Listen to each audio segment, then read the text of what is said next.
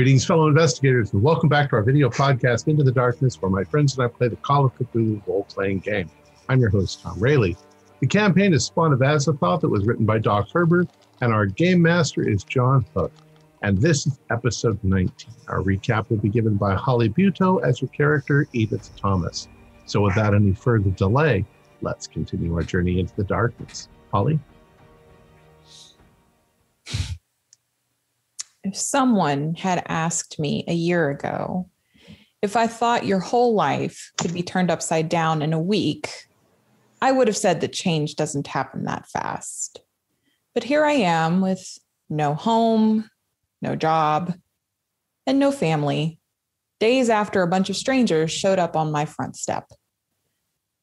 Sylvia, Mom, Jesus, I'm sorry. What those things did to you. I hope it was painless. I hope that wherever you are, you're at peace. We went to check on the creatures that Dr. Saladin calls the Sasquatch. They've left the dwelling where we first found them. We looked for them, but we couldn't find a trace. I don't blame them for leaving this place. We found remnants of the object that crashed to Earth. We took a few samples and found the site where it landed. However, we were unable to find the object itself. Were the Mi-Go drawn to this area because of it, or did they arrive with it? All we know is that they are ruthless. They nearly killed all of us when they destroyed the fire tower in an enormous explosion. Dr. Augustine is still recovering after being at death's door. I needed to leave that place. There was nothing left for me with Sylvia gone. Bob was killed, suffering Sylvia's fate.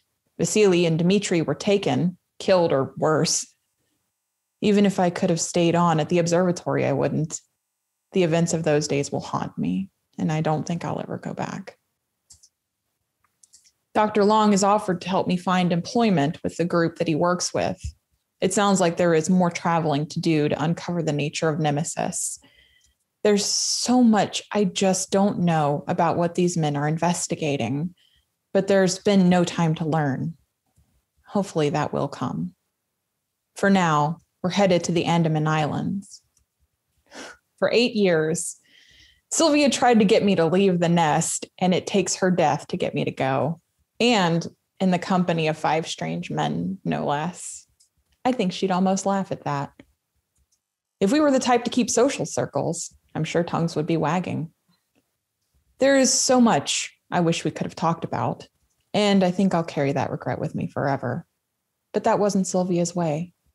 For now, I'll do what she always taught me, keep my chin up and eyes on the horizon. I don't know what's to come. No home, no job, no family. But I think I have some friends. I feel like this could be the beginning of something big, or maybe the beginning of the end.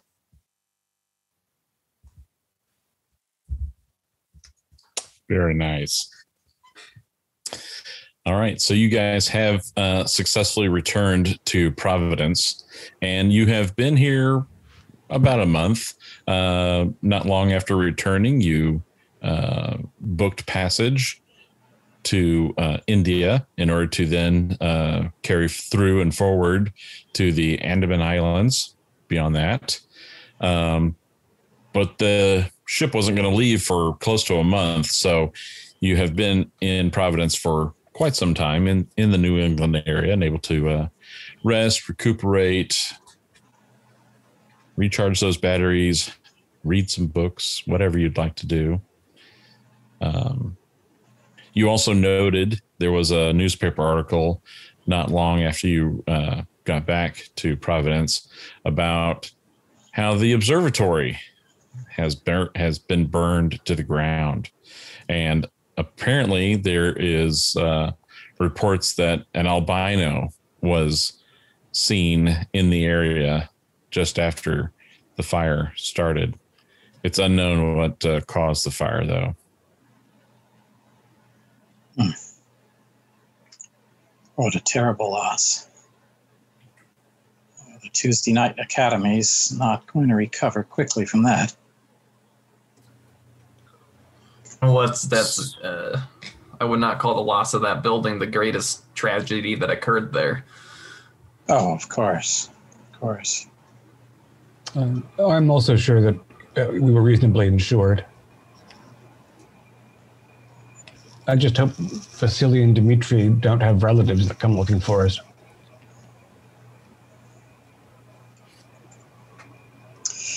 Okay, well, I guess it's time to pack. What type of weather is out there in the Andaman Islands anyway? You are aware that it is a tropical jungle. Okay. Mr. Cuthbert Cornelius, have you ever been to India? I have not been to India. It's hot, it's humid, it smells, it's full of insects that will ultimately kill you if you let them. Oh, malaria, dear. All sorts of nasty things. It's still a lovely place. Wonderful. As its place, it's lovely.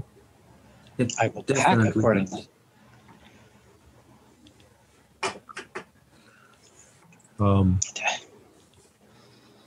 When do we leave? When is our ticket for? Our tickets?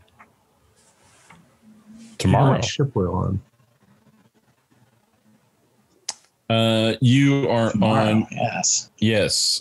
You will take off on the Atlantic Star tomorrow.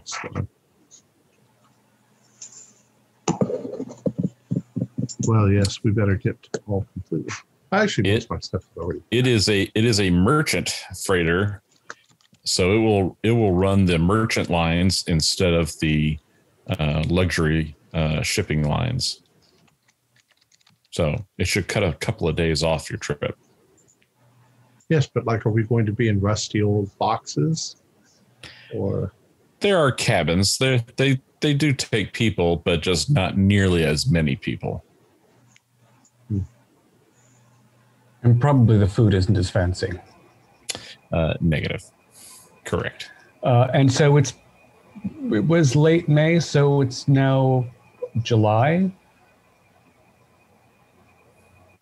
Okay. Steaming hot. Lovely. Won't be any hotter in the Andaman Islands, probably. In fact, they might be below the equator. It might be the best time to visit.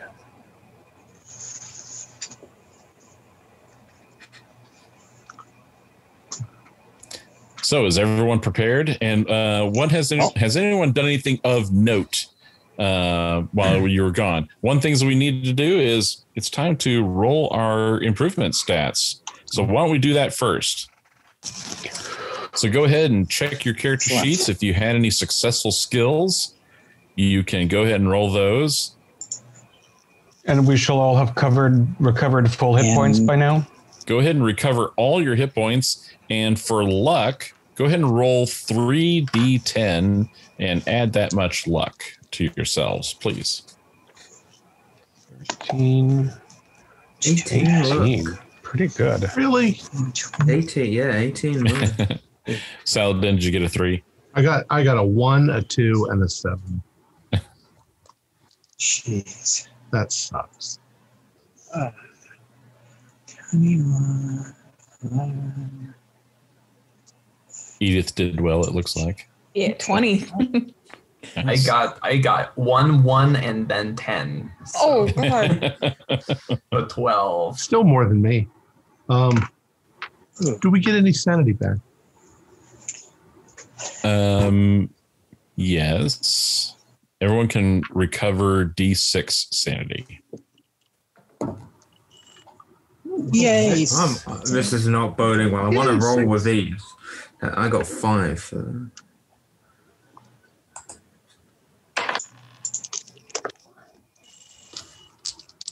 Okay. Oh, and I had a magic point bled. I forgot why, but your magic, comes your magic per easily, overnight sleeping does it.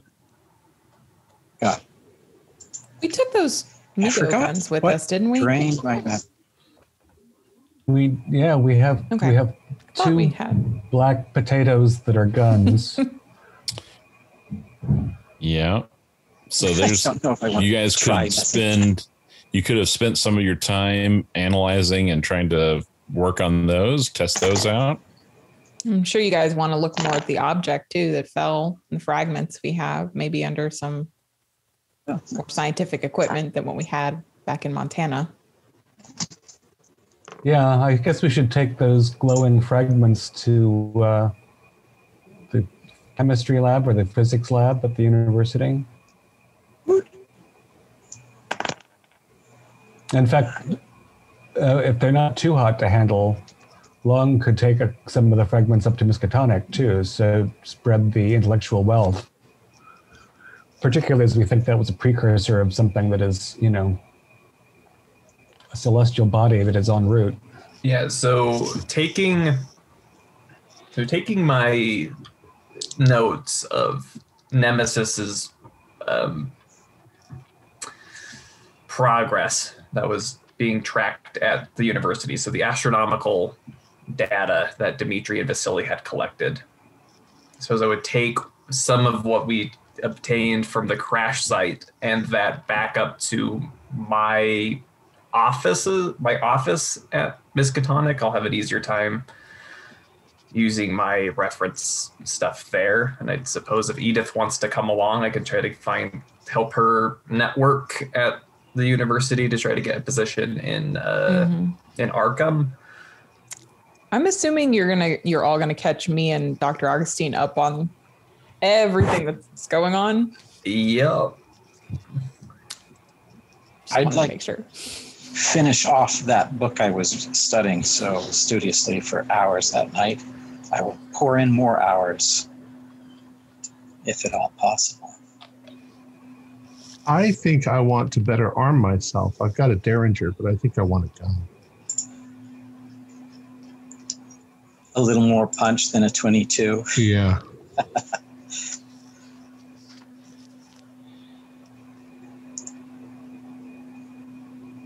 Actually, now with my experience, I would like to upgrade my 32 to maybe a 38. Okay, go ahead. That is doable. Never got to use that shotgun once.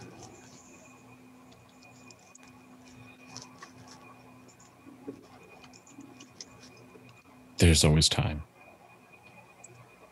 I'll carry a knife as well. Knife's a good idea, yeah. Yeah, some kind of weapons, but for skill improvements, my dodge went up by a whole 2 points. And then 3 points shotgun. 5 points in physics. So apparently exercising the brain on the crashing object, and from these notes of Nemesis, I've learned something.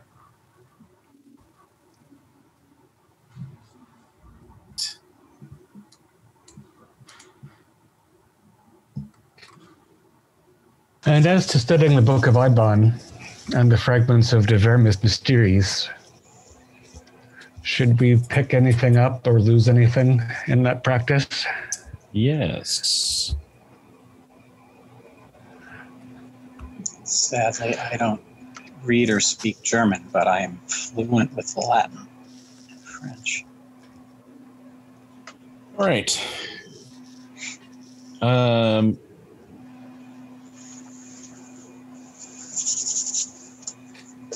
So there is enough time for just one person to study the Book of Eibon and the fragments of De Vermis Mysteriis that you have.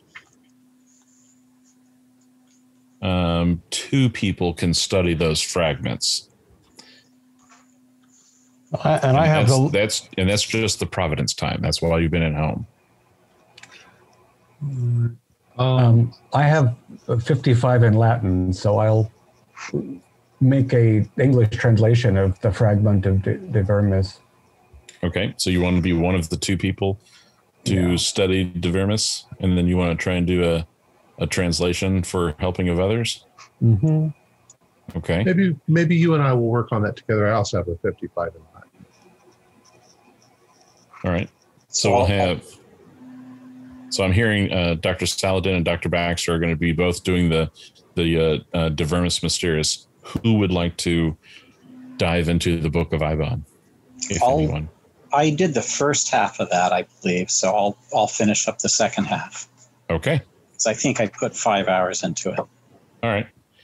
So it'll take time to finish it out. So you'll eat up the rest of the time to do that.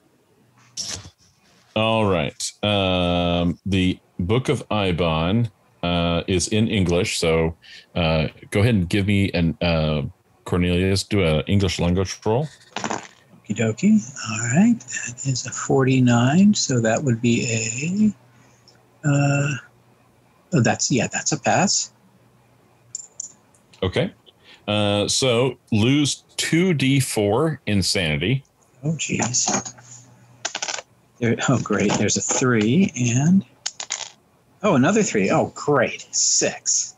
Which is fine because it's a prolonged loss, so it does not... It won't trigger a temporary insanity.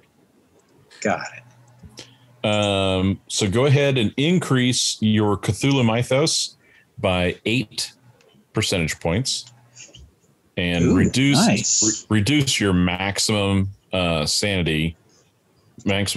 sanity by whatever your total number of Cthulhu Mythos is. Got it. So that is, so maximum is now here down 8. Ouch. Oh, well, I wasn't up that high anyway, so that's just bringing my maximum closer to what it is. That's good. All right. And then.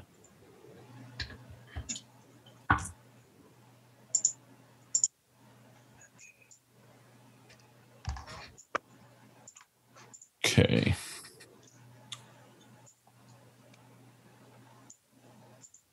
All right. So Cornelius. 1, 2.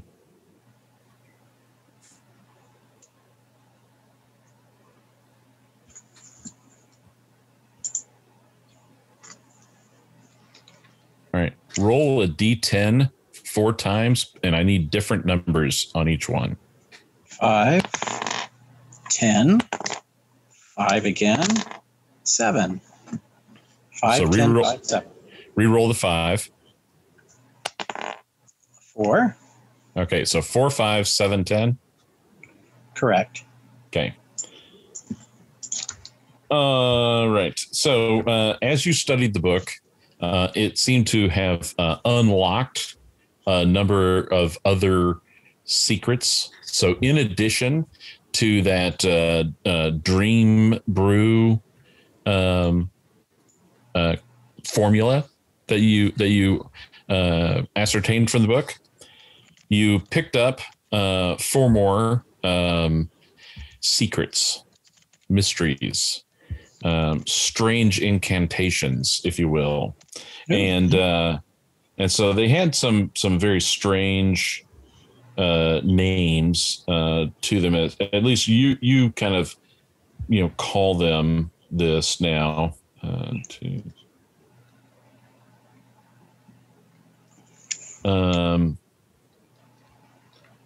So there's one that basically you kind of write this as its title, Contact, and then the I'm going to have to spell it because I can't say it, ZHOTHAQQUAH.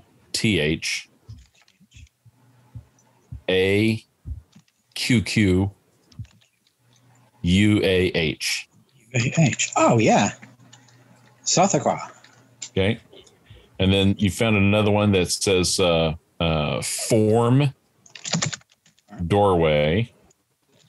That'd be very handy in the library. Okay. And then you have another one that says Enchant Blade. Oh, yes. Good for letter openers. This is great. Library use all the way. I wonder if that Zhothaqquah guy is a good librarian. I'll have to teach him the Dewey Decimal System. Exactly. And the last one that you seem to have ascertained, it really haunted you, this one. But it's simply known as Withering. Like Withering Heights. Excellent. My God, what does this mean? Okay. Gentlemen, with the De Vermis Mysteriis, you may each give me a Latin roll, please. 05. 27. That is so regular. Those both sound good. Just right. Hard? Yep. All right. So each of you lose 2d6. I'm sorry. This is not the full book. Each of you lose 2d4. Of sanity. Sorry. Yep. 3 and 4. I was much saner than I should have been anyway, given what Philip Baxter is. That's right. Each of you gain 5 Cthulhu Mythos. Which brings me to 30, which brings my sanity down to 70. Me too, 30.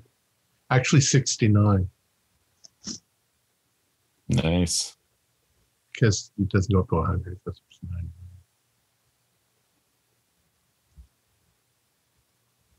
All right. And then one.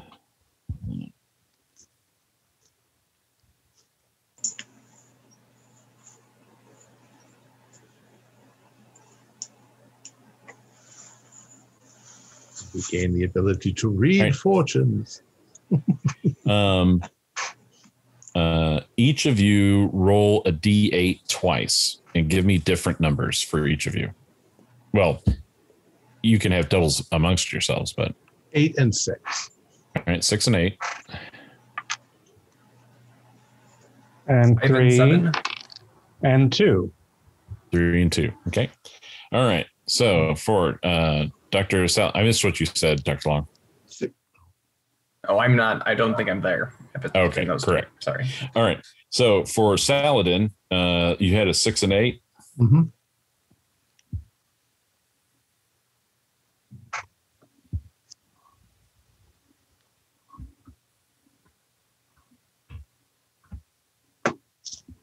Okay. So you get one. You're able to make out enough out of one that you have titled Invoke Invisible Servant. Mm. And then you had an 8. Correct. And you also discover one that you've titled the Vurish Sign. Vurish Sign. Nice.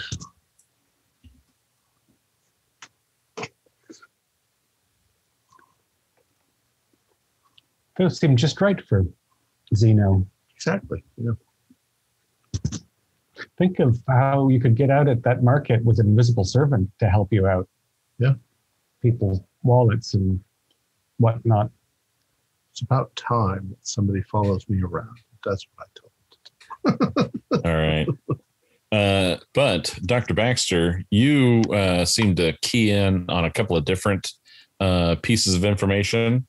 And so you came away with something that you're calling form scrying glass. Ooh.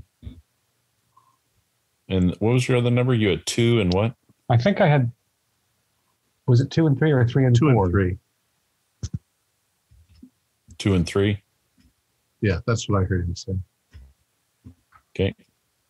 And Your other one seems quite vile. It's Invoke Demon.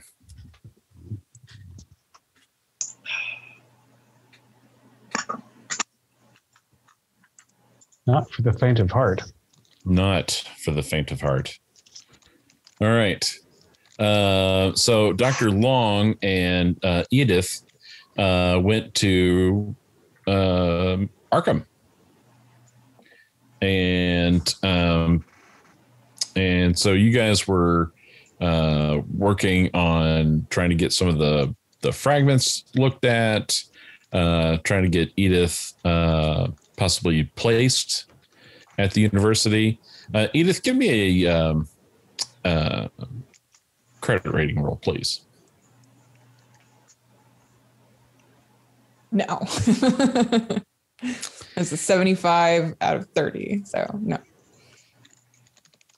We'll just say you don't interview well. Okay.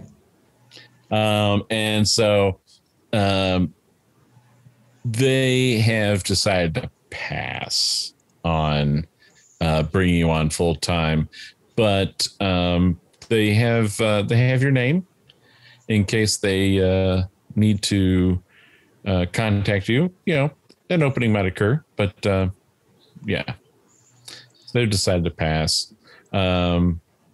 And Dr. Long, you were getting some of the different teams: physics, geology, chemistry, to kind of start looking at these fragments, right? Mm-hmm. Okay. That's correct. I need everyone, the whole team, to give me con rolls, if you would, please. 43 out of 15 is a hard success. That's an 87 out of extreme 55, success. So that's a fail. 56 for 45, also not successful. Okay. No one fumbled, right? Correct. No. Okay. For the failures, the trip back from Montana, thankfully, did not take any longer because upon returning to Providence, you guys must have picked up a bug or something, and you spent quite some time, you know, several days at home, just being ill. You feel well enough now, but there seems to have been a little bit, maybe a turn in your overall wellness. Everyone else who was successful, you feel pretty good, not bad. Okay, so you've taken these fragments to Arkham, and you've gotten these different teams involved. And Dr. Long, you are receiving a lot of calls where they're like, man, you know, where did you get this? What is this? This is unlike anything we've ever seen before, unprecedented, uncharted. Is this a hoax? Did you make this? What's going on? We Miss Thomas and myself found this at a observatory in Montana near a meteorite crash. So it has an extraterrestrial origin. That can be the only answer. Yeah, they are flabbergasted. It doesn't seem to correlate with any known element on the periodic table. It seems to have heat when it shouldn't. It seems to be diminishing ever so slightly. yeah, it's really bizarre. It's even registering now on a device called a Geiger counter. It's quite unusual. You probably don't want to sleep with this under your pillow, that's for sure. So now, with bringing such an exciting discovery to the university, can we sway the university to reconsider Edith as kind of an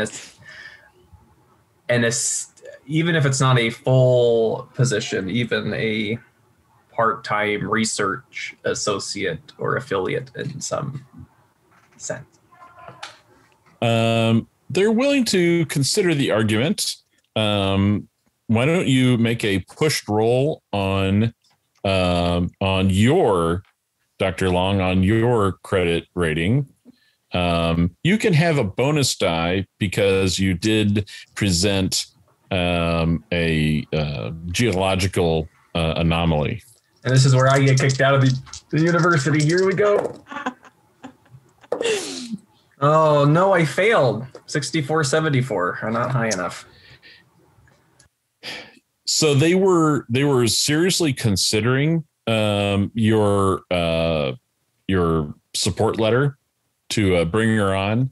But that was until one morning, several scientists stumbled out of the lab, three of them, blind, because they had been trying to study this thing under a microscope, and the exposure did something to their eyes.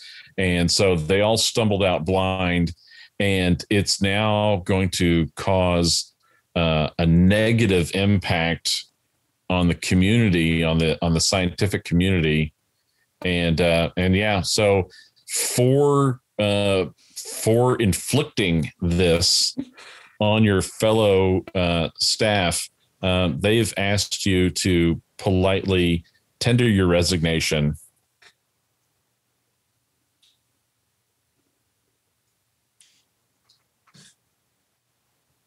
That's a terrible crime.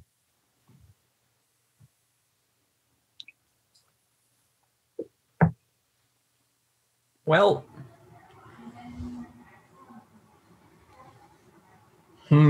fortunately, I know some folks down at Brown now. So.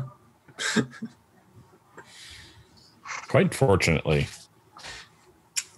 And speaking of which, while I'm not relinquishing my position on the board at Brown University, I am going to take this month to announce at the bank my early retirement. Excellent. The idea of sitting around with ledgers 40 odd hours a week just because the family built all this money, it's not going to stand with Philip Baxter. So Myron Baxter is taking an early retirement with a generous package. They are sad to hear you go. The staff organizes a going away celebration for you that is to last no longer than 30 minutes, and the time will be deducted from their time card for those who want to attend. But there is a very small collection of coworkers who have quiet conversations in corners and just say, okay, have a good luck. And it's still really awkward since I don't know any of their names. Yes.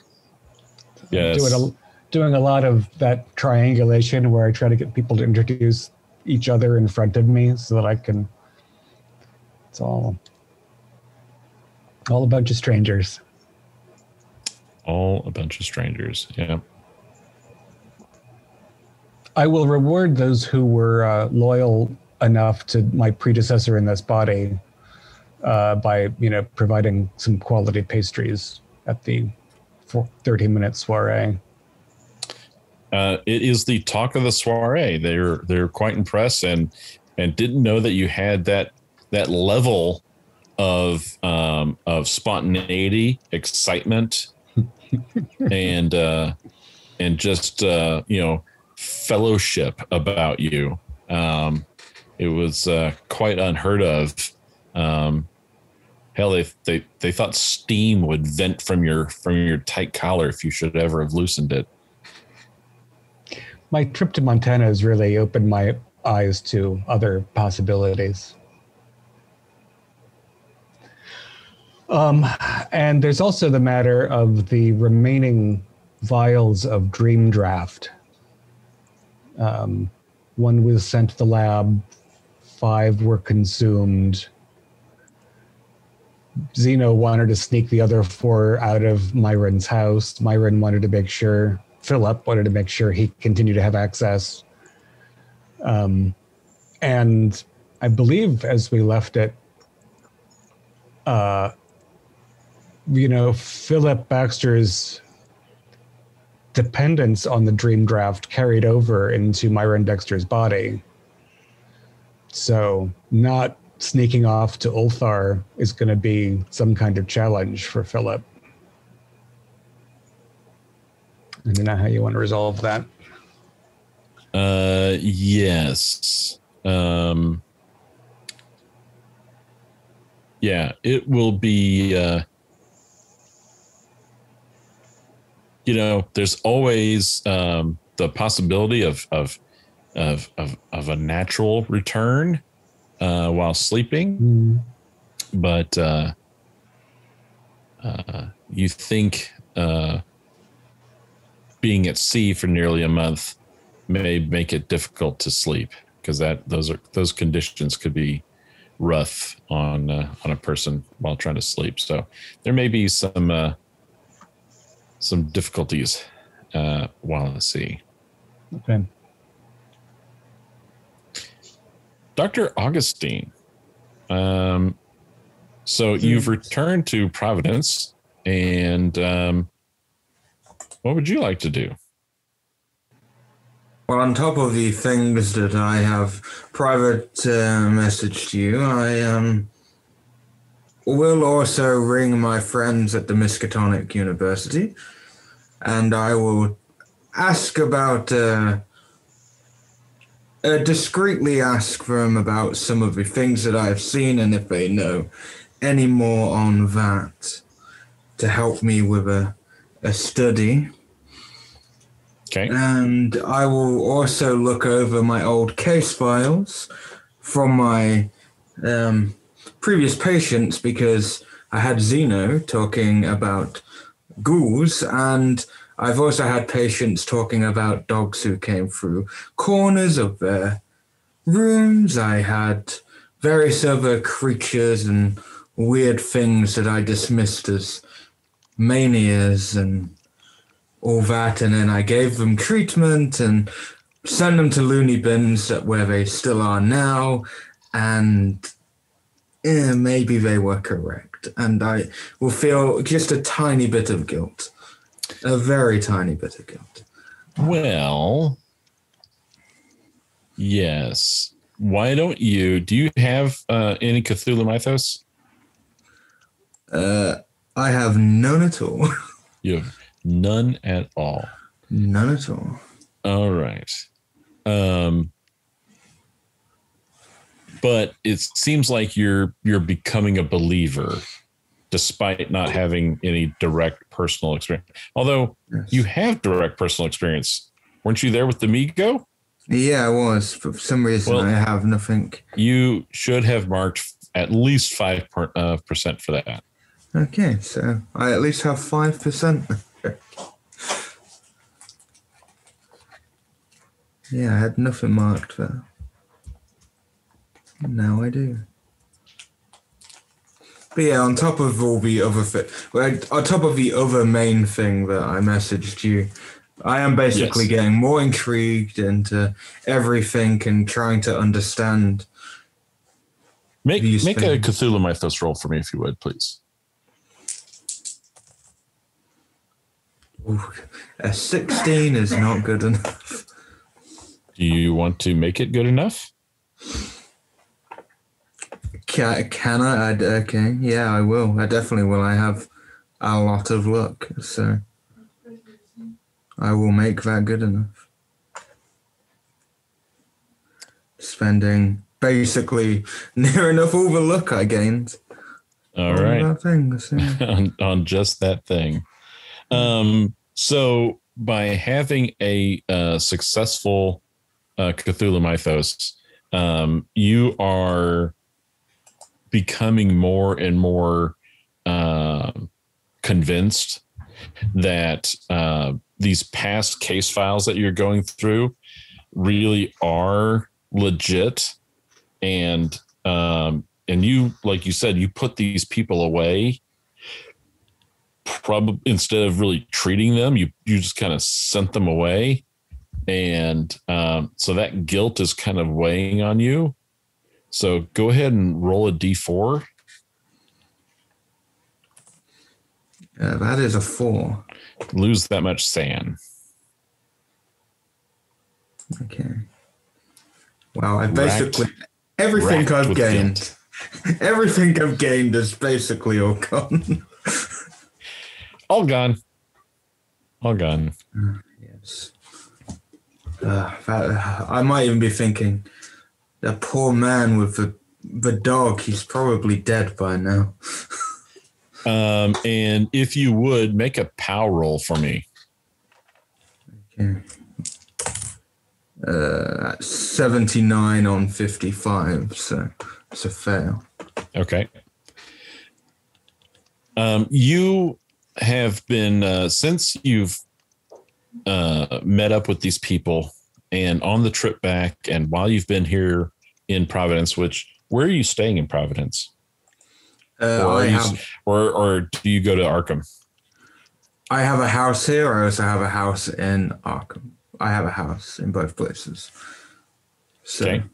I do stay here. So there was something about this Montana trip that has been unlocking repressed memories for you. And so you've been having some vague dreams that you're having a difficult time remembering. But you do wake up more often than not covered in sweat. Mm. Yes. I might even, when I wake up, I might feel along my back in various other places. Yeah, because it's tingly, it's itchy when you awake.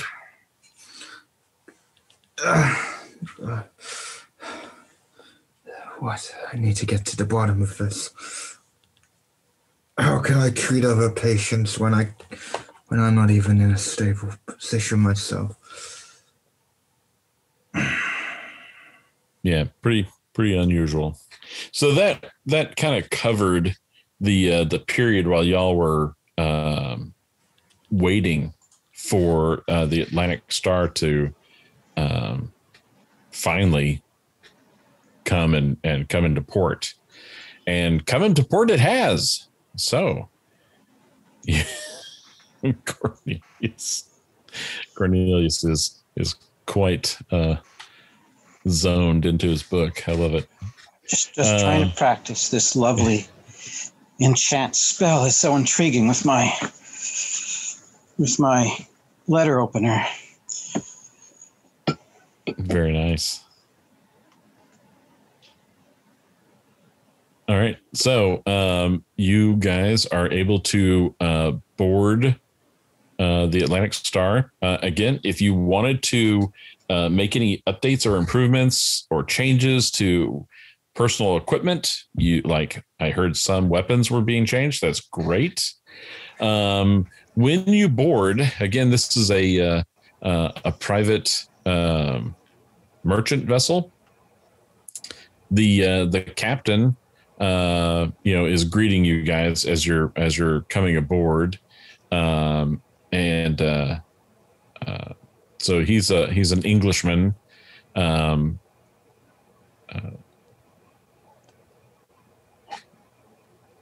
he says, "You gentlemen and ladies, I don't mind you bringing whatever it is that." You wish to carry aboard with you, but you should be warned that Calcutta has very strict rules on the bringing of weapons into their homeland. So you'll need to bend an ear, if you know what I mean, if you wish to get these through customs. So you should be prepared for that. Of course. Good to know. Thank you. And where did I put it, Captain? Take this. It is a gift. Oh, yeah. So, thank you. Don't worry. It is. I wouldn't give you anything to use. This is brand new, perfectly bought, not that long ago. There you go, sir. Thank you. As he holds it between just two fingers and gestures for you to come aboard, as y'all are boarding like a gangplank, you know, straight up into the boat.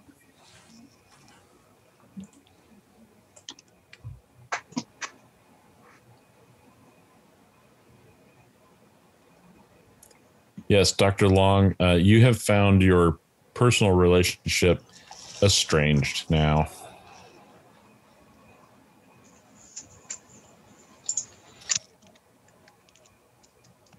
So sad. Yeah, really hard to convince the missus that leaving for a month with no accountability of what I was doing and no explanation, followed by losing my job, followed by, oh, by the way, I'm going to the Andaman Islands, so I won't be looking for a new job anytime soon. Yeah, does not go so well. Probably does not go well.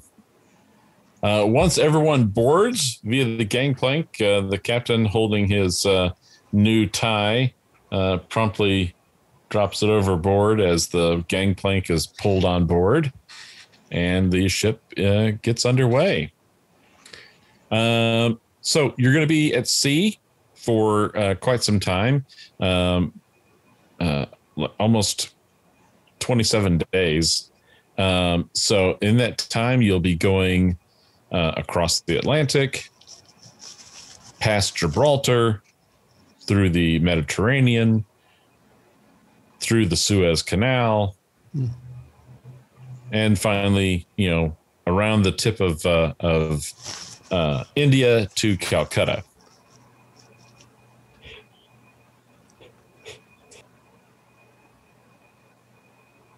During that time, more reading can be accomplished if you so desire. There, since Dr. Saladin and Dr. Baxter were each successful with their Latin roll, together they've been able to put together a workable copy of De Vermis Mysteriis. So while at sea, two people may study De Vermis Mysteriis and one may study the Book of Eibon, if you so desire. I will do one of those. I am fine with either one if any of the others have a preference. I haven't really looked at Eibon yet, so I might try to garner that. I will, using my 30 in Latin and the translation so graciously provided by Baxter and Saladin, I will take a crack at De Vermis Mysteriis. Okay. Anybody else want to look at De Vermis Mysteriis? I'll have a look at it. Okay. All three of these are now in English. So if you would each give me an English roll.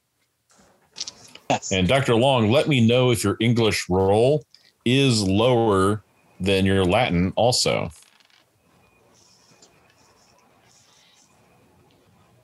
Oh my God, I rolled 100. I can't even read my own language. I rolled a 99.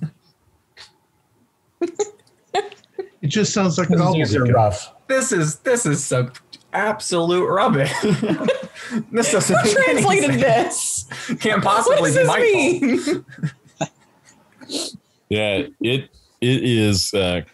It's the translation is all over the place. Apparently, you guys agree that it's just impossible to follow. Dr. Baxter, how did yours go? A regular success for my education role. So the slow boat to India is uneventful, other than anything that you guys yourselves do, which there's not a lot to do on this ship. So through reading the Book of Eibon, as you are pulling into Calcutta, or by the time you get to Calcutta, this may be a little bit foretelling into the future, though. Go ahead and roll 2d4, if you would, Dr. Baxter.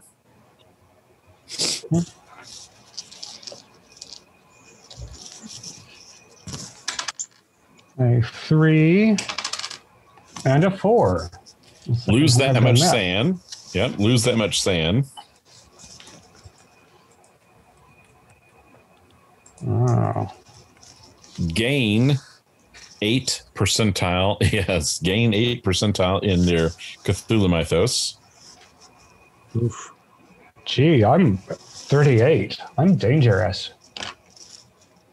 You have a lot of knowledge. Passed me by.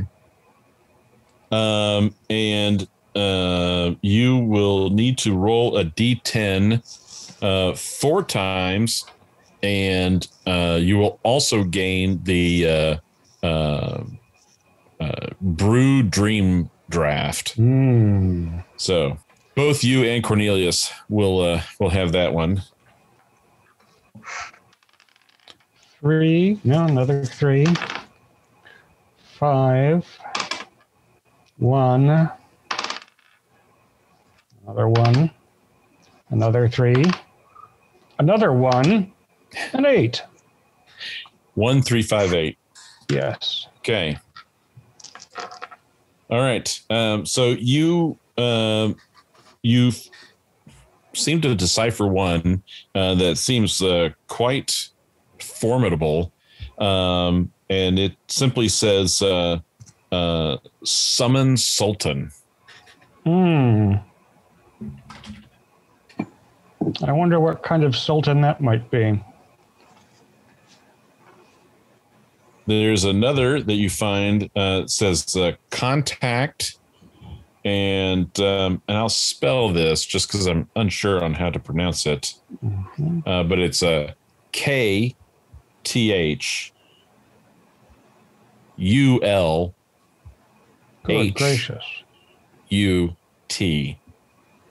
Gracious me. Something perfect to recite while traveling over the high seas. Yes, yes. You find another called Contact, and I will spell this one as well. ZHOTHAQQUAH.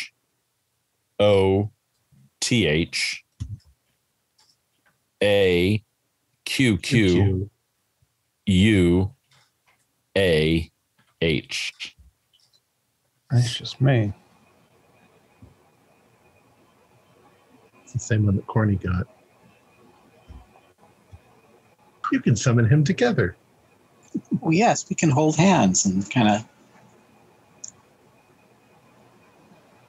sacrifice a virgin. And then the final one is called Fog of the Lost Island. Josephat.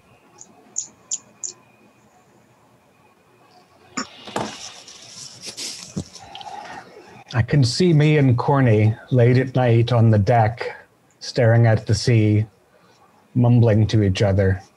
All right. So during this this long sea voyage,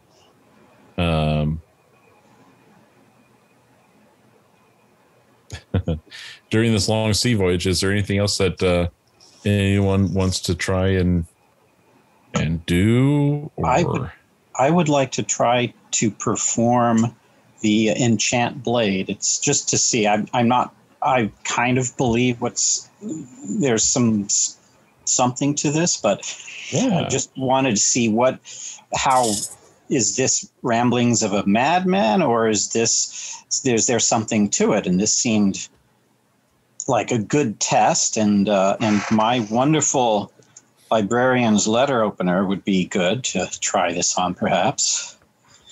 So according to this, All I have to do perhaps, is follow the instructions.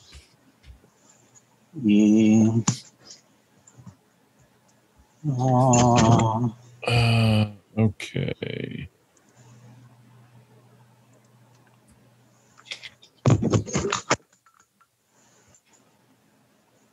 Yeah.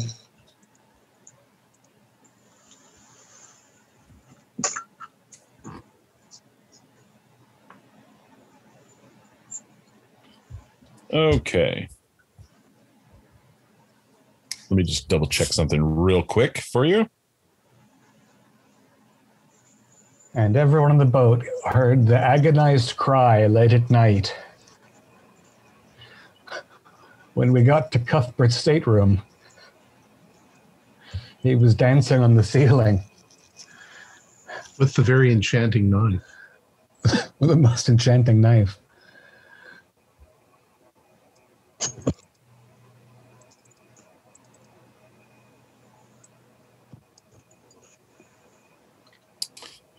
Okay, so what blade are you doing this on?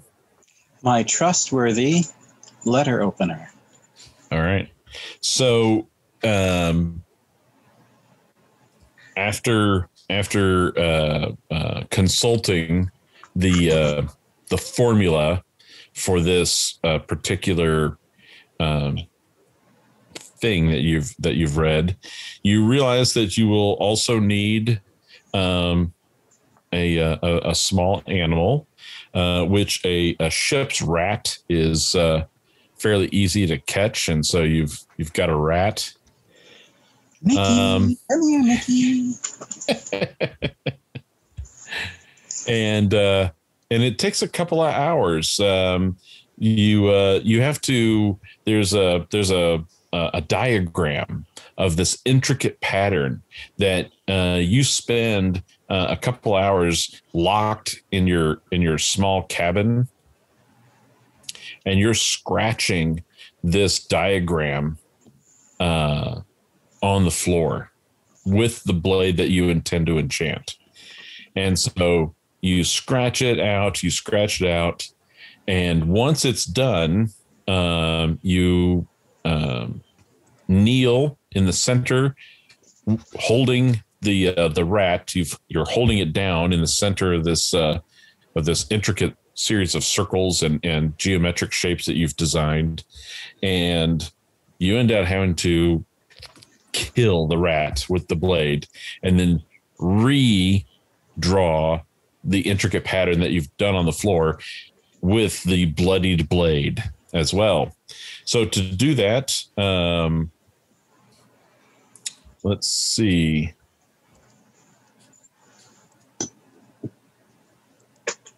Wait, hold on.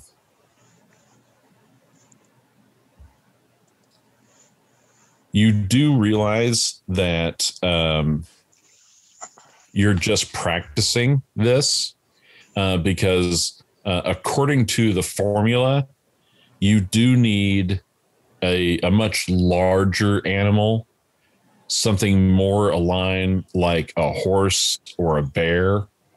But you figure with a rat, you could at least just try this out. Okay. You figure it's a small knife, it's a small animal, everything's the same. So go ahead and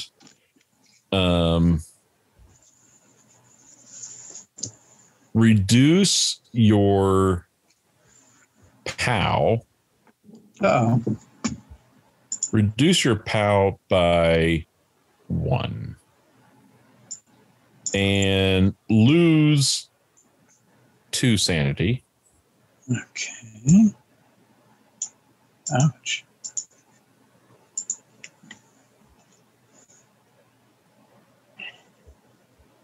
And I will let you have this knife become enchanted. It will be a magical knife for all intents and purposes, for to exceed no longer than 1 lunar cycle or 1 use. So if you use it to draw blood, that will be its one and only use, or it'll last unused up to one lunar cycle, at which time there wasn't enough energy imbibed into it, and it'll just drain out. Okay. Okay. But you have a magic knife for a month. Oh my. How does that mean it does more damage or it's easier to hit? I guess. Yeah. We'll find out. It will also make it so that any creatures that are only susceptible to magic weapons, this is available now. My God, what a bizarre book. And this was a ritual that took 2 hours to complete. So Lord. Here, I thought this was a simpler one. I don't think I will dabble with any more of this nonsense, but we'll see what comes of this. Okay. And you would have done this towards the end of your voyage to Calcutta, so that there's plenty of time for it to still be enchanted by the time you get to the Andaman Islands there. Anybody else have anything they want to try and do? I've also brought my state-of-the-art portable photography equipment. And I'll be, taking some sunset shots, maybe some ship life, mostly since I won't be able to probably develop any of the film until we get back stateside. I'm just getting used to the machinery before the island. Sure. Collecting some exposed plates that you'll carry around, store them somewhere, keep them safe. Don't let them get damaged, or else the image will be lost.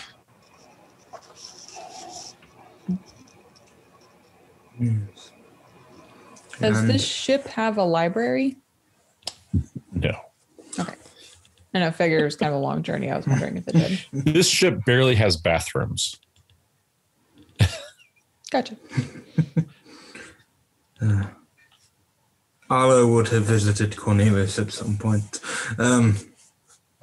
Cuthbert? Oh, yes. I hope you're not busy. Oh, no. Just washing up here. That is probably when I would have gone as well, just to be here.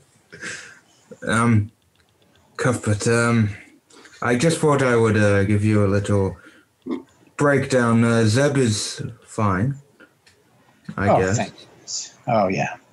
I have taken real good care of him. He's in a state-of-the-art facility, being looked after. I hope he can return to us at some point in the future. I have a favor to ask. You're the only one here I've known for a long time. Oh, certainly. This is going to seem a bit odd, but I didn't want to trouble a doctor with it, and could you look at my back for me? Oh, sure. Oh, you got like some sort of rash or something that's kind of picked up during the voyage? Let's take a look. Been troubling me for a while. So he takes off his jacket and then his waist and then his top, his tie. And Cuthbert, you've probably never seen Arlo without his shirt and that off before. He's got two large incisions either side of his spine that go all the way down. Oh my! Oh, are you? Did you have some sort of accident or surgery here a while ago? These two incisions look like. Are they? I don't remember how I got them. To be fair, Cuthbert.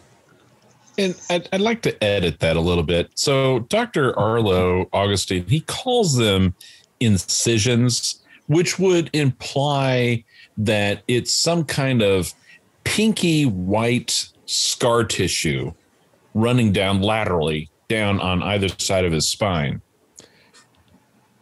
That would be a falsehood.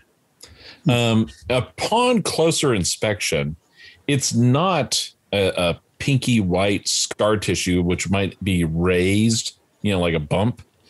But laterally down either side of his spine, it looks like there's a seam, like a folded flesh, but some kind of seam. And it's actually, is if you trace your finger on it, you can actually even kind of get your finger slipped into the seam a little bit, but it seems very, very tight. But there does seem to be some kind of, possibly some kind of seam all the way down, two of them on either side of his spine. This is most peculiar, and you don't remember having any sort of surgery. This isn't related to that horrible back up on that dreadful blasted mountain. I've had these even before my youngest child was born, and my youngest child is 28 years old. So, my goodness! And have you ever had a doctor look at this? I mean, this is quite peculiar. I assume I have at some point. I must have seen them before. Not recently, but in the past.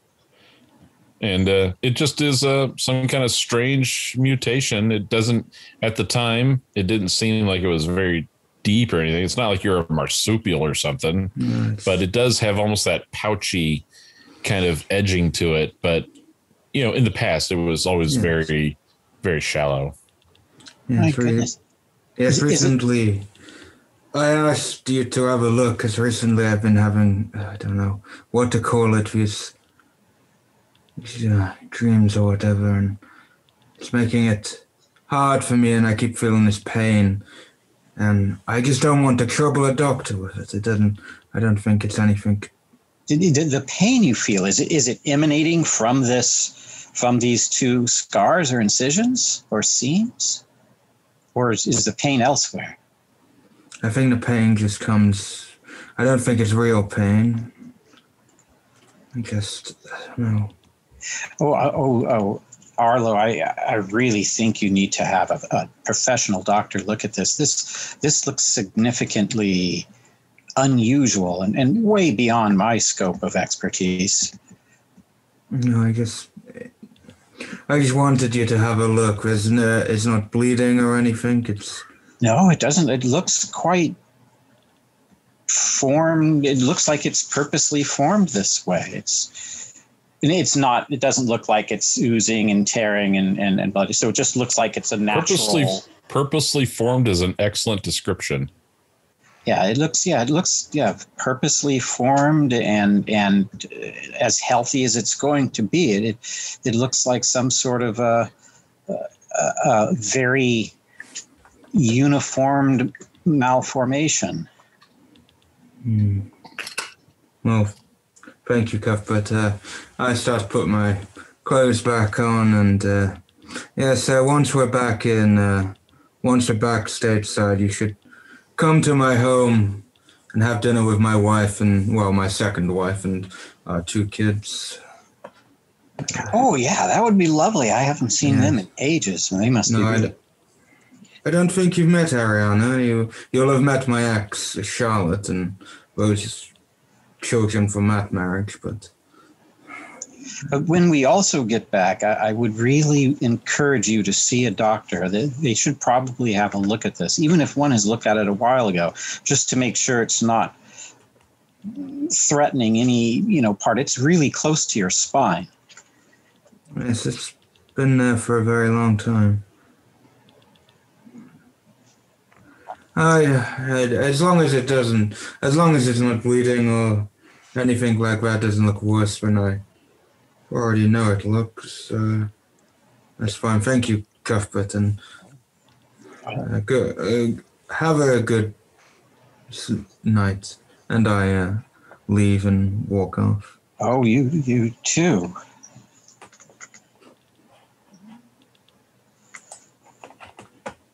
All right.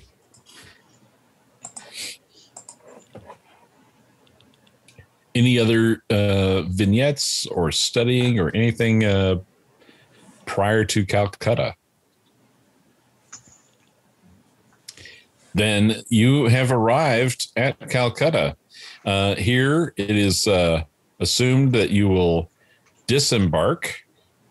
You'll need to go through customs, and you'll need to figure out whatever your next batch of passage is. Shipping is possible. You can get from Calcutta down to Rangoon, and then from Rangoon down to Port Blair, which is really pretty much the capital of the Andaman Islands. You can also take a train from Calcutta to Rangoon, and then take a ship out of Rangoon. So whatever it is that you'd like to do, but whether it is going to be by sea or by land, you will still need to go through customs here in Calcutta.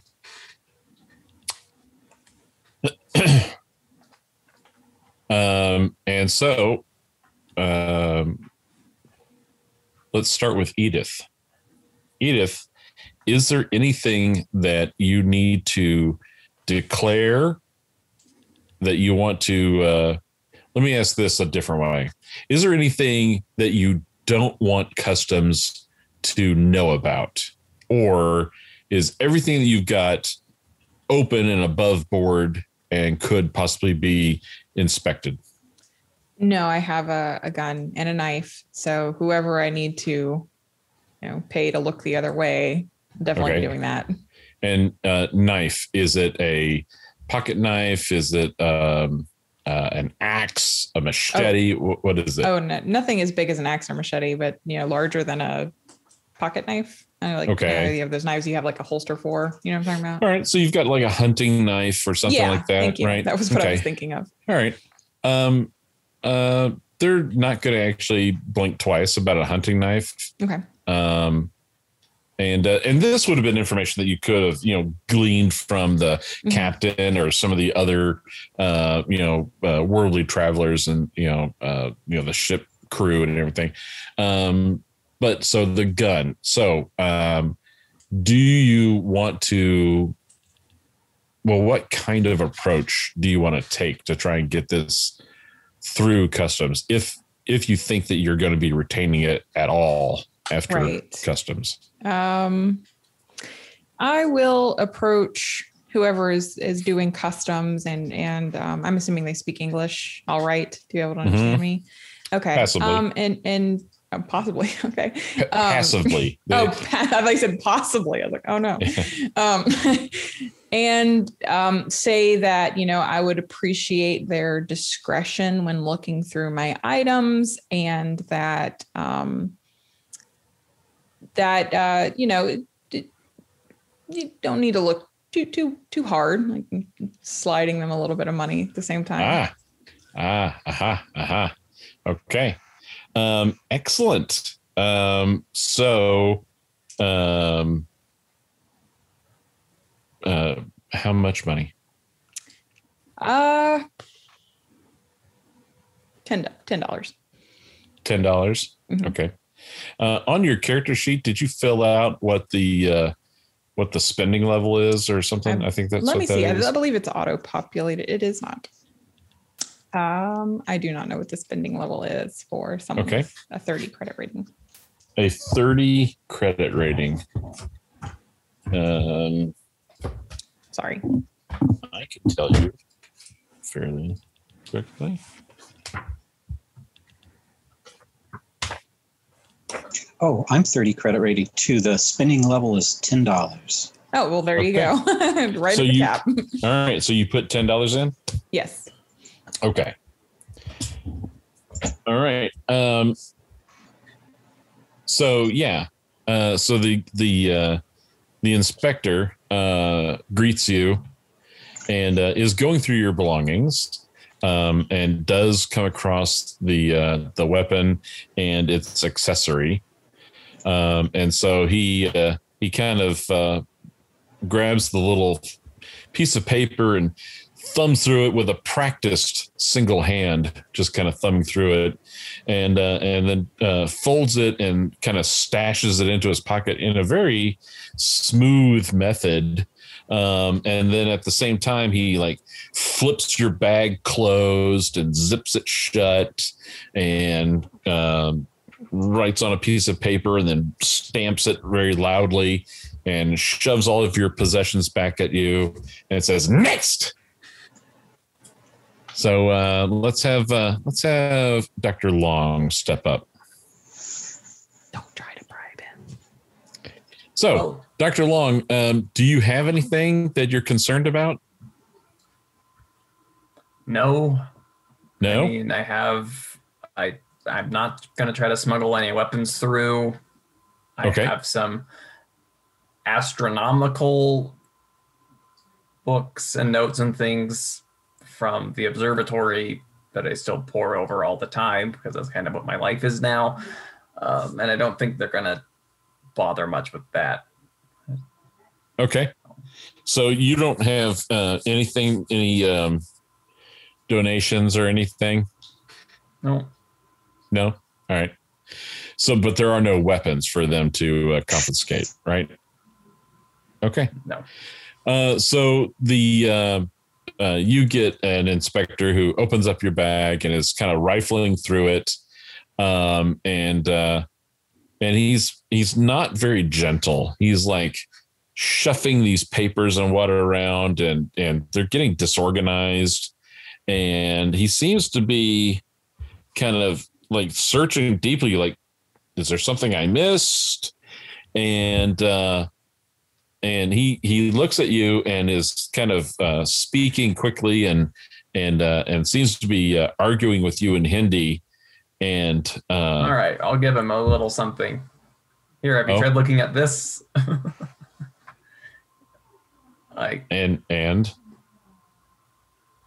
Just $2.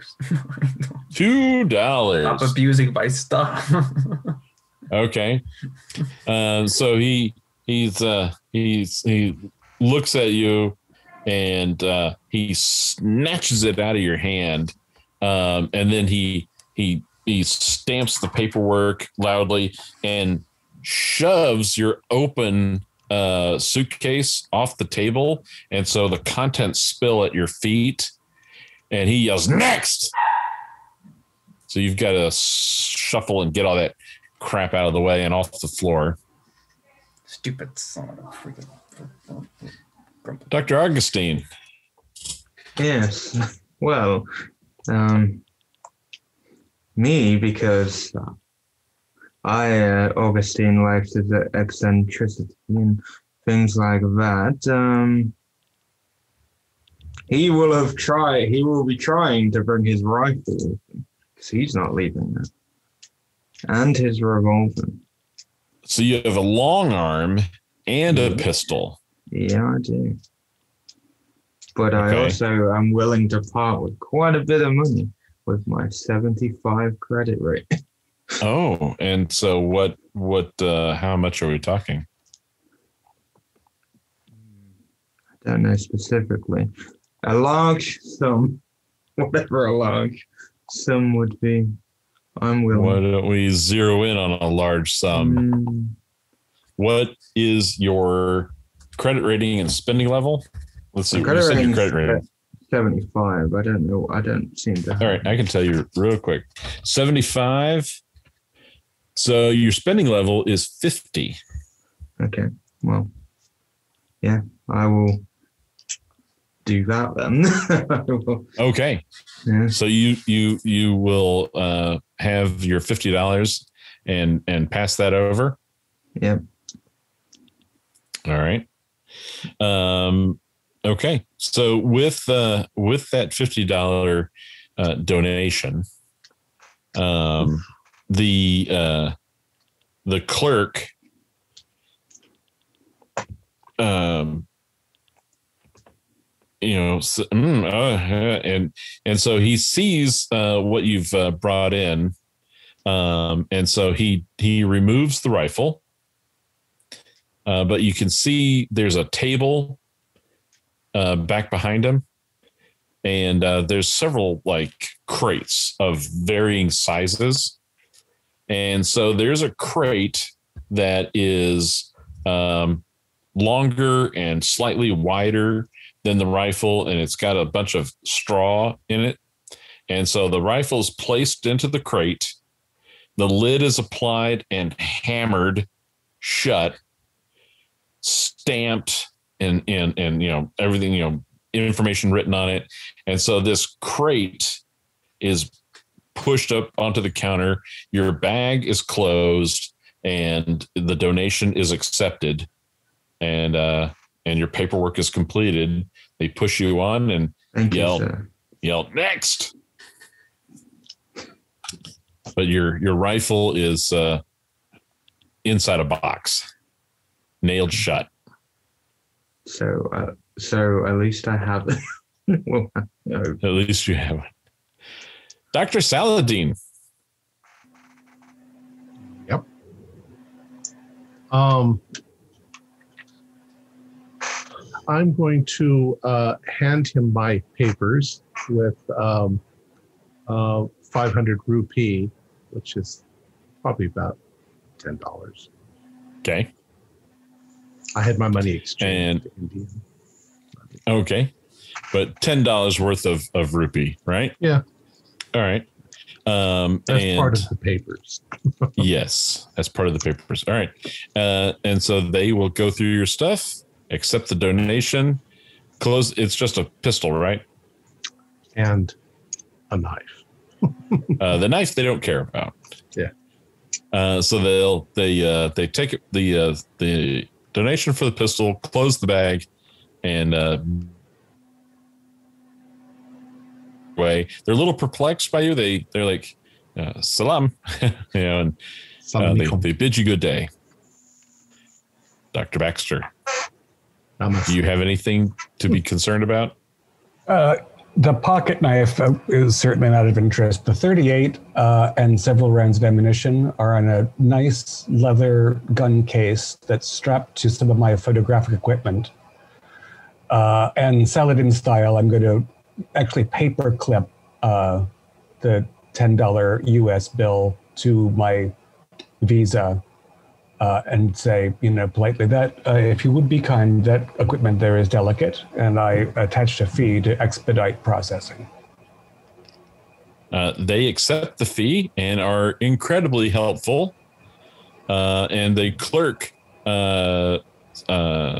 motions over to some young boys that are standing at one end. They're just kind of milling around, and he goes, "Porter, you need porter?" Certainly, and my friends will all collect together. All right, and so he calls out, and friends, okay. And so they call, and four boys run up and start kind of surrounding you guys. Zeno, we're going to need small notes in rupees for these kids, so I'll reimburse you appropriately. Be careful they don't take our packages and go in all directions. Quiet. All right. Cornelius. Oh, yes. Okay. There's some relatively delicate items in here. So if you would mind taking good care to see that this is all okayed and passed. And as I present my paperwork, I'll slip in 10 US dollars, but also from my little stash of spending money in the local, I have a 5 pound note too, British pounds, because this is also British. And yes, that probably would go quite a ways. And I think that little extra oomph might.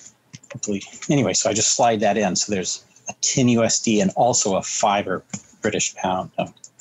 Okay. Perfect. So you see him. You can give me a spot hidden roll, Cornelius. Certainly.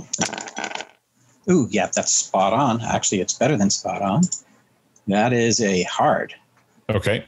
So you see he has stamped and done all your paperwork, and apparently he has, in addition to his other equipment and stuff, he has this grease pencil, and for whatever reason, he also marked your bag with a small, discreet white X. It's a white grease pencil, and he put a small X on that. You notice that. Augustine's bags also had a white X on them, and he's welcome to India. Enjoy Calcutta. Have a tremendous day.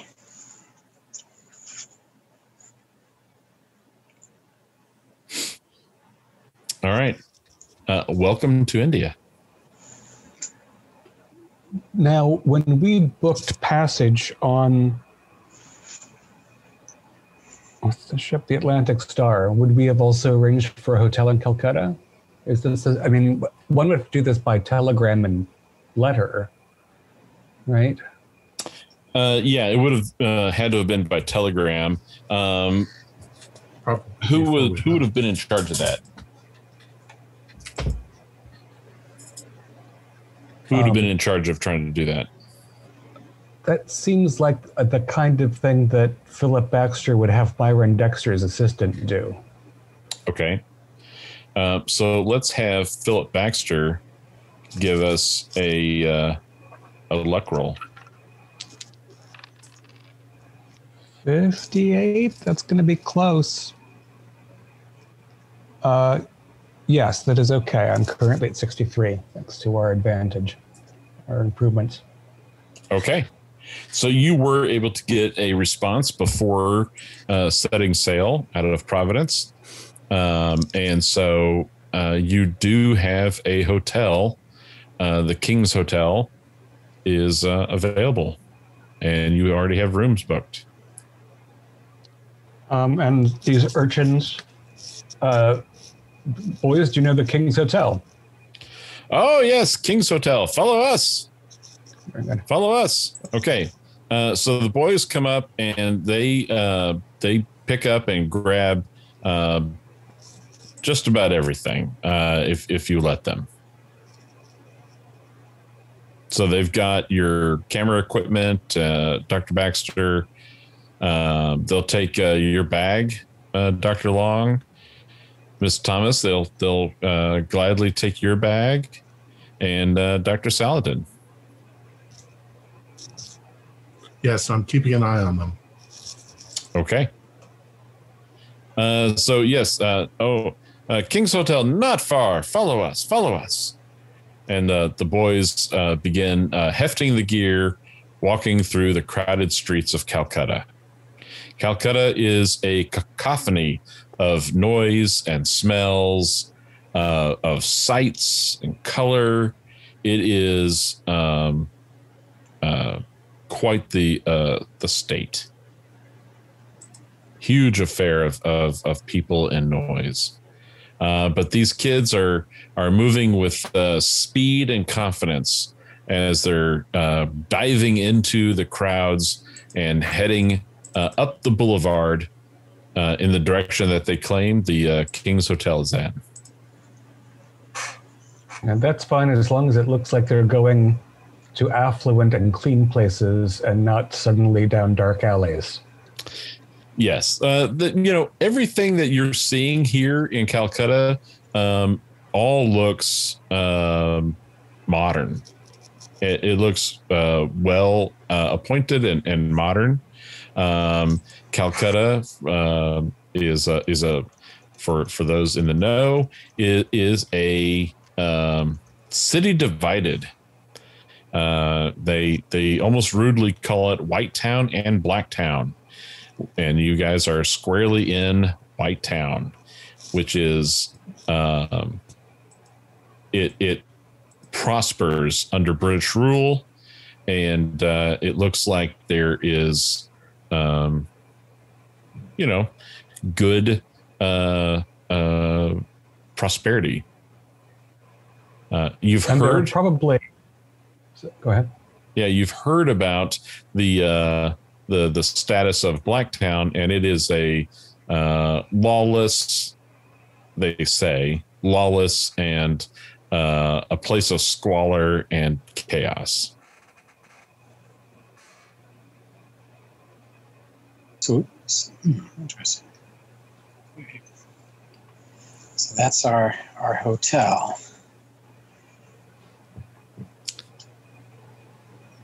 Okay. The four individuals who have bags being carried, each of you, please give me a luck roll.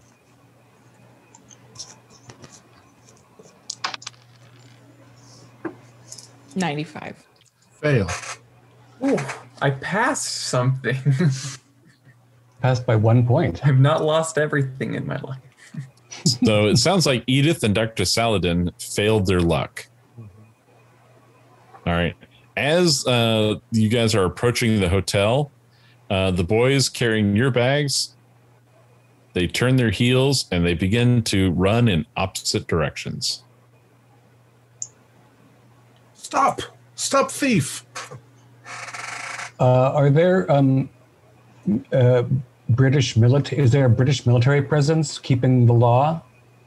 Not a military presence, but there is British police. So, you know, the remnants of the Raj are still felt in Calcutta. So, you want to start calling, stop police. Stop those boys. Okay. Wait, were any mystical books of great importance being transported? Not in my stuff. Okay. Then. Yeah, nowhere neither. I don't feel quite so compelled to run after them now. So. All right. A group luck roll. Who has the lowest luck? I have 43. 58. 60. 32. Oh, 32, I think, wins. Yeah. Cornelius, would you do us the honors of making a group luck roll? Of course. Let's take a look. Oh, 52. Yes, please help police. There must not be any police nearby because the boys vanish like shadows. The other two boys basically drop the equipment that they were holding and they run away without anything and vanish. It's a terrible business model they have. Damn. Well, Ms. Thomas, I'm sorry. Was that your stuff too, Cordy? No, I'm carrying mine. Oh, no, Zeno, you got a bag stacked. Yes, it looks like I'm going to have to dress just like this for my entire trip. I know you lost like 8 more blue shirts. Yes. Well, my apologies. It was my bad judgment that let those ragamuffins carry our things. It should not be difficult in a place like this to replace any common goods, you know, clothing and shoes and whatnot before we move on. Fortunately, half the people here dress like I do, so... Your items might be available for purchase at a flea market shortly anyway. Possibly, yeah. That's true. All too true. More worried about my gun. I actually wanted to keep that. I wonder if I could acquire it. I wonder if I could find another one before we left. Well, I'm sure we can find somebody else who can sell a firearm here. Probably for cheaper than maybe cheaper than it costs to try to get it through customs. Probably indeed. Well, we should have had someone come directly from the King's Hotel, I guess. All right, so you guys are able to check in with the equipment that you still have remaining. Mm-hmm. My God, are they serving crane tea here at the King's Hotel? Eesh. I have poor taste. The cheap stuff. Green tea, of course. All right. So what accommodations are you going to... Well, you guys want to try and do a market to replenish anything? Yes. Yeah, I would like clothes. I mean, you're going to need, yeah, basics, certainly. We can have the concierge at the hotel recommend appropriate places. You know, the bureaucrats' wives must need blouses and, you know, so on. Yeah, there are excellent, there's an excellent open air market, not down, you know, not far down the road. And they have, the world is available in Calcutta. Anything that you could ever desire. Except perhaps reliable Western firearms, and we mostly got those.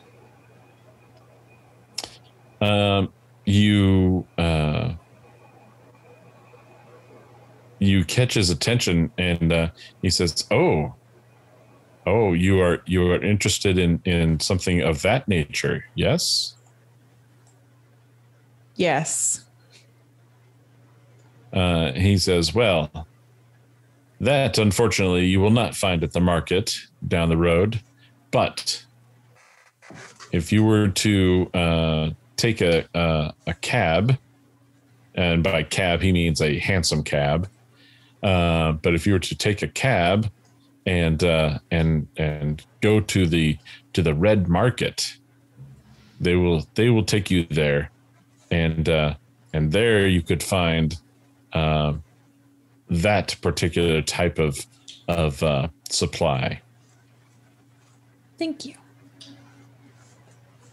But be very careful. It can be a very dangerous place. You are not going to believe what I found. In blue. Well, for looks some reason, just like the one we had in the Dreamlands. It's lovely.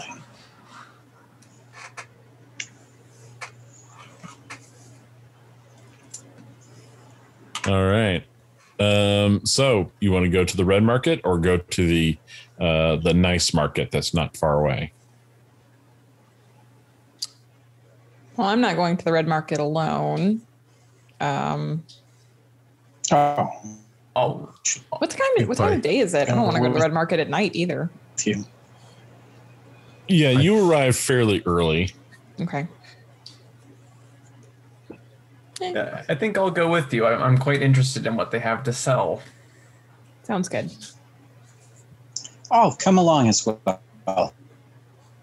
No. All right. So just the three of you going to the red market? Yes, I don't want to go to the black market. No, I don't. I will stay and I will continue writing my notes in my hotel. Whatnot. All right. I suppose sociologically it'll be interesting, and there's some safety in numbers despite what we've already had befall us. All right, I'll go. No, I do not wish. I will stay. Stay at the hotel, all by my lonesome. What could go wrong? Nothing. What indeed. All right. So 5 of you head out to the red market. And it takes about 30 minutes by a hansom cab, a horse-drawn cab. And you get into, you seem to have crossed over some sort of invisible barrier, and the buildings and the streets seem more shabby, and the cab takes you to an area that is it's been cleared. It looks like there was a building here at one time that has probably fallen, and most of the rubble has been taken away. You can still see the remnants of the foundation and little small portions of wall, but they're only about knee high in certain parts. In other parts, it's ankle high. But within the the confines of where this building once stood are all kinds of tents and open air carts and stuff like that. And it is absolutely bustling with people, even in broad daylight such as this.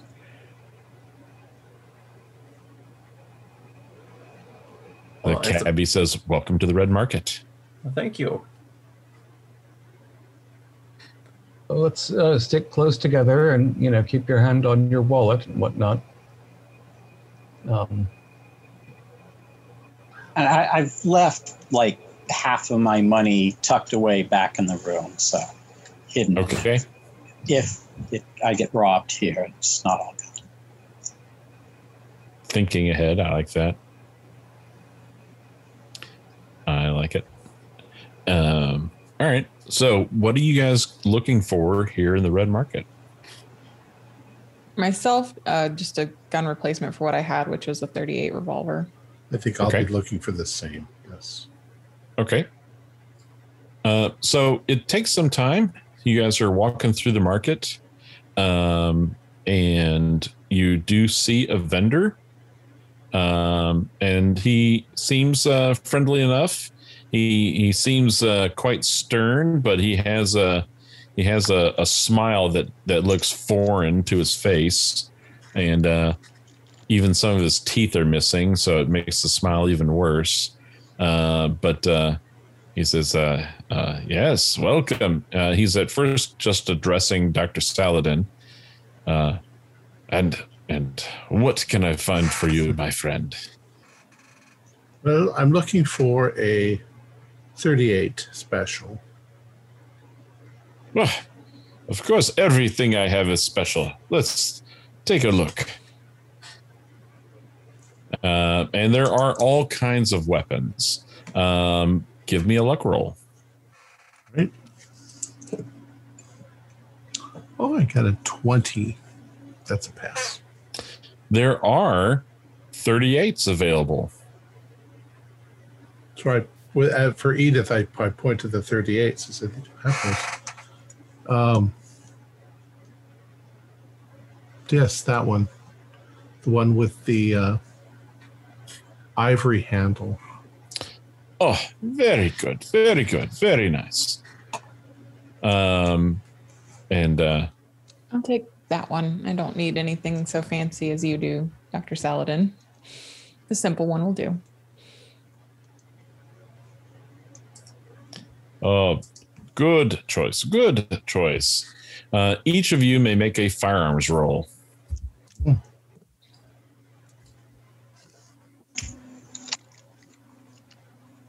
Oh, fail. That's a hard success. Okay. Edith, you look at your weapon that he's offering to sell you, and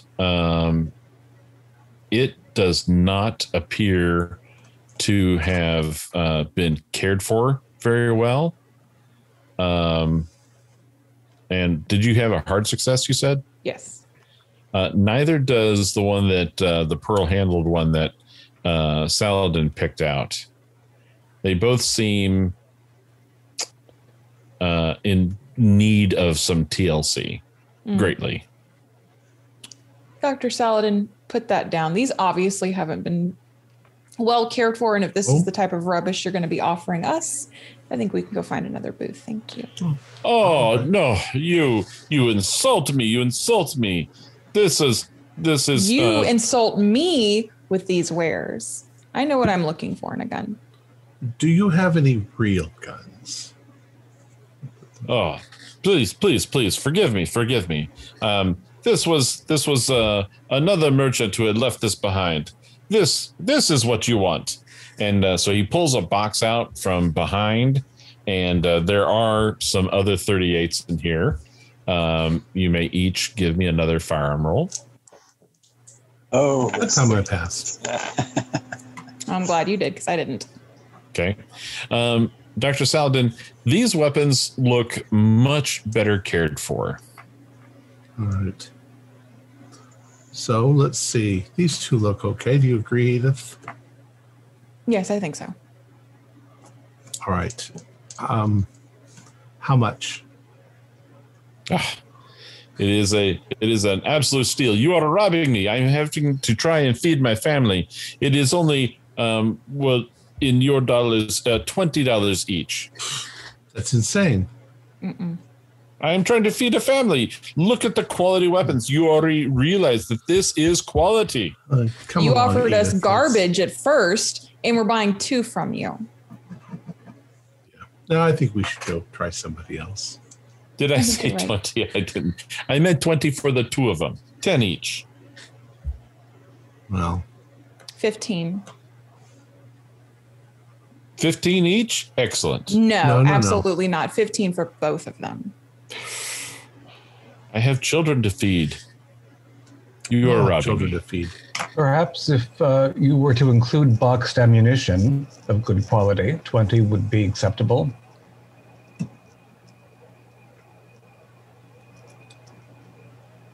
Yeah. Done. And he pulls out a fresh box of ammo for each. All right. 20. We give him the money. All right. Does he have a machete or something? You just ask a little boy for one of those. He probably right. Hey, can I have that machete? Sure. Sure, mister. Ah, the machete. It is very easy. I give you, here is my best knife. This is the best knife. And he pulls a blade down and puts a knife down for you. Is that from South America? $10. Best knife. $10 for a knife when we just paid you $10 for a gun? No. But look how much bigger the knife is than the gun. Oh.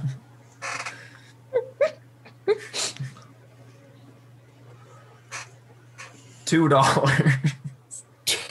I have family to feed. I have 5 kids.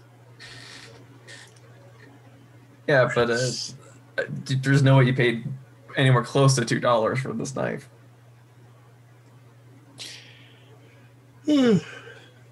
And he takes there was a rock in a box. He goes, I give Whetstone, you have whole thing, $8. 3 $3. I have kids to feed. I have 5 kids.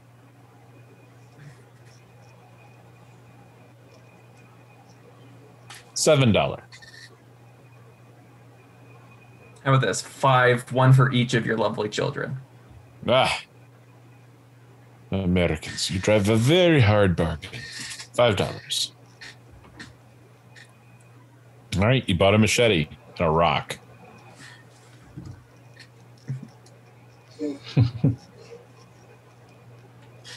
Anybody else looking for anything?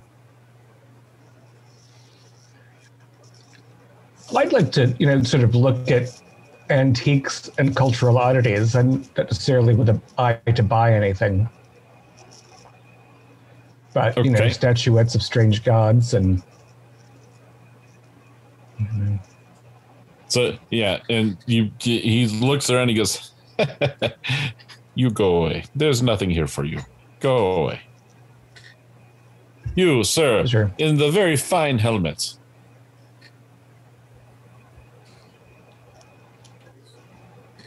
What would you like? He's like slowly putting down that cup of tea. He may be frozen. I think the shopkeep hypnotized Cuthbert. Quick. Yeah. I have become hypnotized. It's the heat. Mild heat stroke. Oh, yes. What was that? I'm terribly sorry.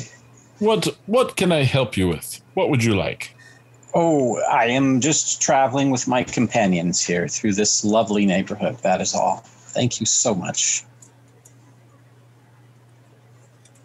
Go away. Go away. Go away. Go away. All right, we go. This is us going. All right. We will, we're going to bring this episode to a close. But before we do, Dr. Augustine, yes. You are in your hotel room, and you feel like stretching. Like the road weary, your bones just need to have that expanse. You know, you just have to reach all the way out and just get that out of you. But in doing so, you feel your shirt writhe a bit.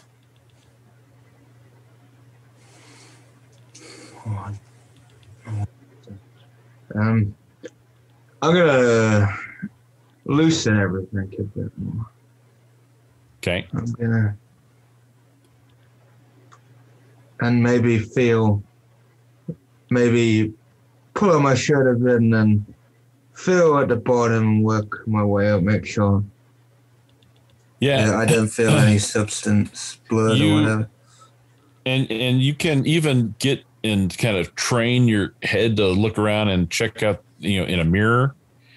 But yeah, you see almost like these finger width, and they're a pink fleshy color, and each one is about the width of a finger. But these tendrils are like stretching out, and there's got to be, 3 or maybe 4 dozen on each side of these just thin, worm-like, boneless, writhing tentacles are stretching outward in both directions, and they as you continue to reach and stretch, they're fanning out, and they're like stretching, and they get to about twice the length of your arm before they just start to kind of quiver. They seem that like they're at their full length, and then upon an exhale, and you kind of collapse your chest and collapse your lungs down. They zip right back in. What the fuck? Make a sand roll. That is a fail. Okay, lose a d6. Jesus.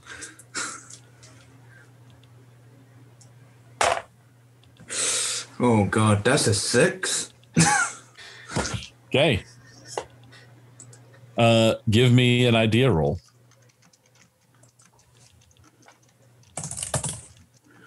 Oh, fuck off. That's 14 out of 70, so that's, that's an extreme success. Okay. Yeah, you have a flash of the nightmares that have been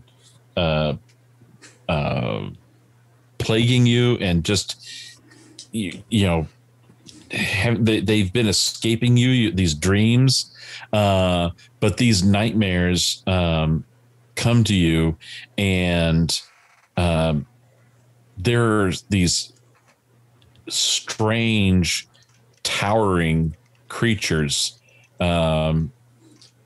with trumpeted and clawed extensions, and they're frightening to witness, and you have a horrible fear of slugs and anything writhing. Yeah, I'll probably pass out as well. Yes. Yes. I kind of will maybe take one step back towards the beds and about to say. You do stumble and fall. So you begin to stumble and you're about to fall, and it looks like your head is probably gonna crash on the corner of a strong table. And as you're falling, you suddenly kind of stop falling, and you're almost suspended at this weird angle, like impossibly. And then you realize you can feel that you're holding on to the walls, and you see all these little tendrils have shot out through your sleeves and under the waistband of your shirt. And they're like sticking and holding on to the walls. And then through some of them pulling and some of them, releasing, your tipping body is pivoted so that you're not going to hit the corner of the table. And then they all kind of extend so that you just kind of lay down on the floor, and then they zip back up into your body as black and darkness takes over you. And with that, let's bring this episode to a close. Holy smoke. Our players included Josh Harwood, Morgan Llewellyn, Holly Buto, Stuart Lively, David Gastway, and myself, with John Hook as the keeper of the secrets. We have a Discord server where you can chat with our other members, you can set up private games, and you can learn the finer arts of gameplay and game mastery. There's a link below. We're currently producing up to 4 shows a week with music and sound effects added in post-production in order to create a richer listener experience. We provide audio-only versions of our shows free for you to download from Podbean or iTunes. The costs involved with the show are provided almost entirely by our patrons. Without them, we wouldn't be able to do what we do. If you'd like to help support our show, please visit our Patreon account. Just $1 to a month helps us a lot. You can find a link in the description below. Like, share, and subscribe to our channel, and punch the bell icon for updates on our latest shows, and leave us some comments. We enjoy reading them and answering questions you might have. This is Tom Raley, together with all the members of our gaming club, inviting you to journey with us once again into the darkness for another adventure into the universe of H.P. Lovecraft and the Call of Cthulhu role-playing game. Until next time, good luck, good game.